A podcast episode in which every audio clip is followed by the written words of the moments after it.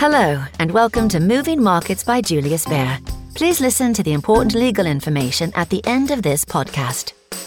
Good morning. My name is Jonti Warris. I'm an investment writer at Julius Baer in Zurich, and I'll start off today's episode with an overview of what's happened in the markets. Well, markets are rather jittery after last week's sell off of risk assets, with fears of a global recession looming due to the rising volatility in global markets, from slumping equity markets to currency turbulence, with central banks scrambling to control domestic inflation as a result. Yesterday's headlines were dominated by the pound sterling, which plunged almost 5% against the dollar to 103.50 when markets opened yesterday in Europe, reaching a new all time low versus the dollar. Throughout the day, however, it recouped most of its losses and bounced back to around the 108 mark, amid speculation that there may be emergency intervention from the Bank of England to stem its battered currency. But both the Bank of England and the UK Treasury failed to calm markets when they indicated investors will need to wait until at least November for a broader policy response to the fallout from UK Chancellor Kwasi Kwarteng's mini budget last week with its massive tax cuts. This morning, the currency is trading at around 108 versus the dollar. However, there is growing speculation among investors that the pound could slide to a level virtually unimaginable in recent decades, potentially falling to parity or even beyond. Markets will eagerly await the Bank of England's chief economist Hugh Pill's comments on the currency and UK interest rates in a panel talk at lunchtime today. We'll have Dave a bit later here with our researcher's view on the pound. In the US, the S&P 500 fell about 1%, with the only sector to finish flat being consumer staples. All other sectors detracted from performance, the biggest laggards being energy and real estate, both contributing minus 2.6%. Tech stocks also fell, with the Nasdaq 100 also trimming any gains it made yesterday, down 0.5%. And unsurprisingly, given the market sentiment, the VIX index is up 7.8% to 32.26. In fixed income, the 10 year US Treasury bond yields fell 1.3 basis points to 3.87% overnight after rising throughout yesterday's session, while the two year yields are down 0.8 bips to 4.31%. Over to Asia now, where markets were cautiously attempting to stabilize earlier today following a wild couple of days, with the dollar easing a little and stocks trading largely sideways. The MSCI's broadest index of Asia Pacific shares minus Japan fell 0.1%, while Japan's Nikkei index closed up by 0.4%. Meanwhile, traders are bracing for more pushback from China's central bank as the yuan approaches its lowest level in 14 years. This morning, we saw disappointing data out of China, with its industrial firm profits having shrunk at a faster pace between January and August, as the country's strict zero COVID policy restrictions and a deepening property slump weighed on domestic demand, adding to uncertainties about its faltering economy. Chinese industrial profits fell by 2.1% in the first eight months of 2022 versus the same period last year. In currencies, the US dollar has surrendered some of its strength against most currencies particularly the pound and the New Zealand dollar. Moving over to commodities, oil ticked higher this morning after hitting the lowest level since early January as a rally in the dollar paused. Oil crude even as concerns remained about tighter monetary policy and weaker demand.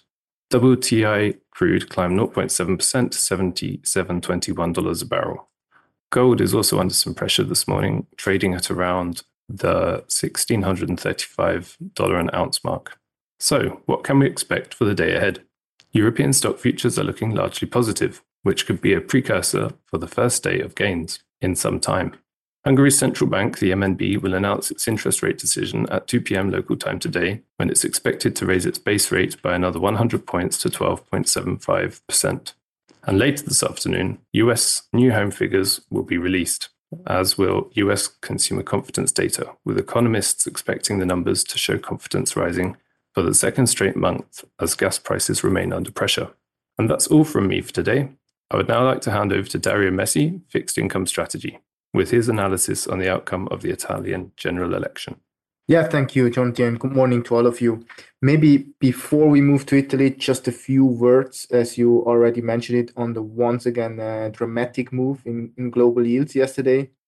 This uh, mix of UK uh, tax cuts, David uh, will certainly talk about it later, uh, a market still somehow digesting the Fed, and also generally uh, the moves that we also see in the, in the currency markets. This really continues to keep this volatility extremely high. I mean, another 40 basis points for the 10 year gilts uh, after we already saw a remarkable sell off last week. Um, also, looking at the 10 year US Treasury yield, getting closer and closer to this 4%.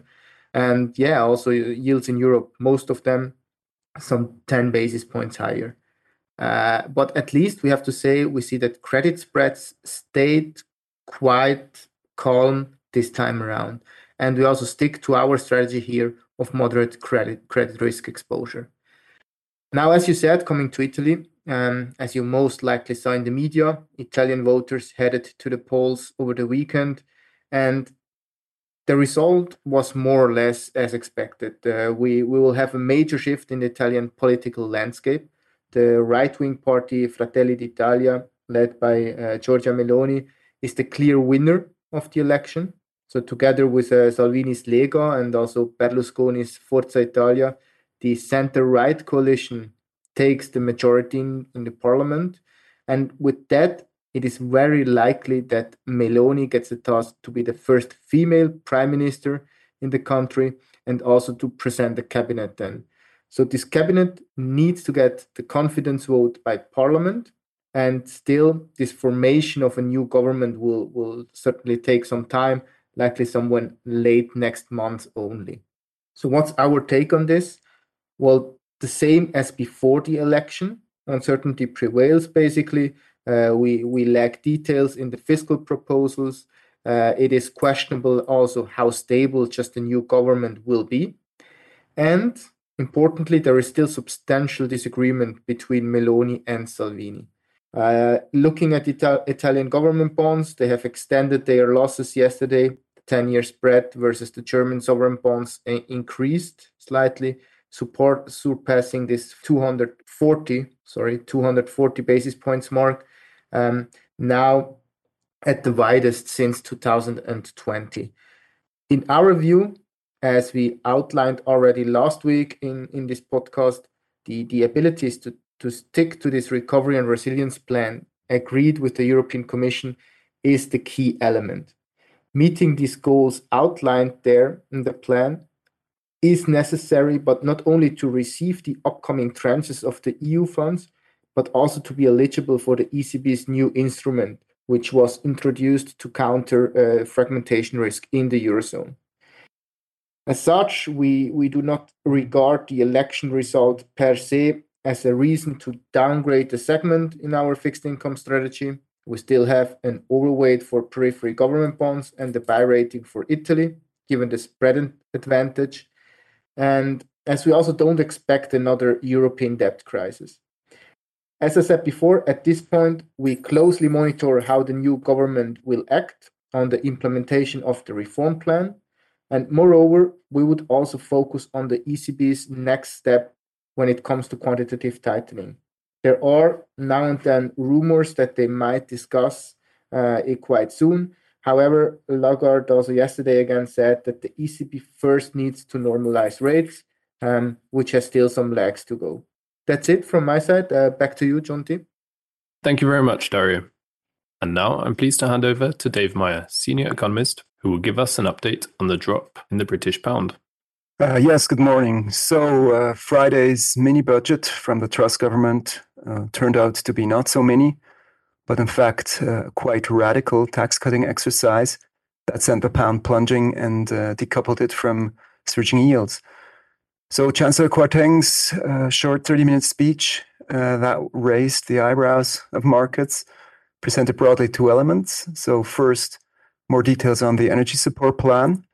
So, the energy price cap for households and corporations Second, and this was more important and the big surprise, uh, he presented the so called Growth Plan 2022 that introduced a wide range of tax cuts and measures to, and um, this is a quote, to turn the vicious cycle of stagnation into a virtuous cycle of growth.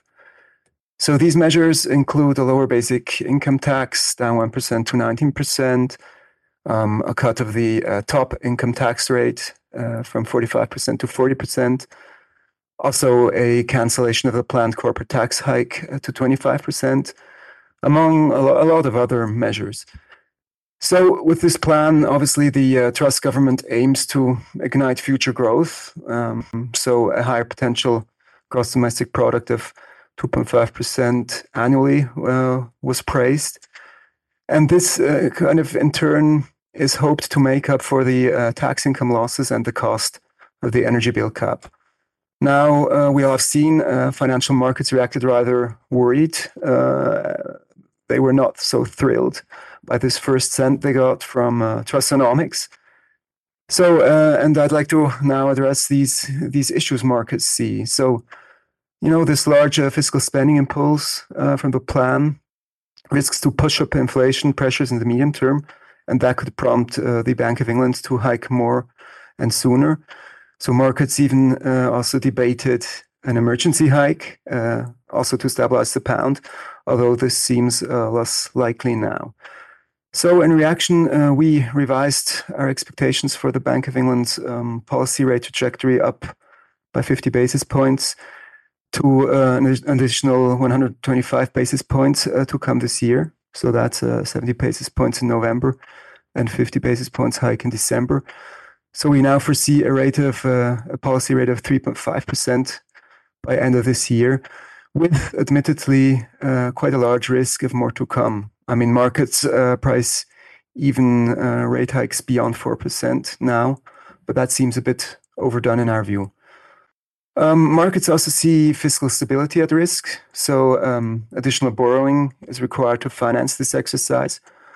But yeah, we also seen that uh, 10 year gilts, uh, gilt yields uh, shot up beyond 4% due to the expected growth and uh, inflationary impact of this package and this raises uh, borrowing costs. Um, and this comes all in a time while the Bank of England had already ended gilt purchases that uh, could keep uh, yields low. So, in reaction to all this, uh, uh, the pound decoupled from interest rates or the rise of the gilts. And this looks to be like a risk markdown on the pound due to this, I'd say, mismatch between monetary and fiscal policy, and the large uncertainties attached uh, to this uh, plan going forward. Um, this uh, risk markdown is likely to stay and keep the pound uh, unable to benefit from higher UK rates. So we cut our uh, euro pound forecast to 0.90 for three months and 0.88 for uh, 12 months. This, in fact, translates into a cable forecast of pound US dollar 1.06 in three months and 1.14 in 12 months. Finally, last word maybe uh, on this Trussonomics. We think it could become a burden for the conservatives uh, looking ahead to the uh, uh next elections that are due probably in 2024 or at least before January 2025. Um, you know, given this risky plan and tax cuts that mainly benefit the rich, it would not surprise if the pendulum uh, would swing back to labor. And that's all from my side. Um, back to you. Great. Thank you very much, Dave. And that brings us to the end of today's episode of the Moving Markets podcast.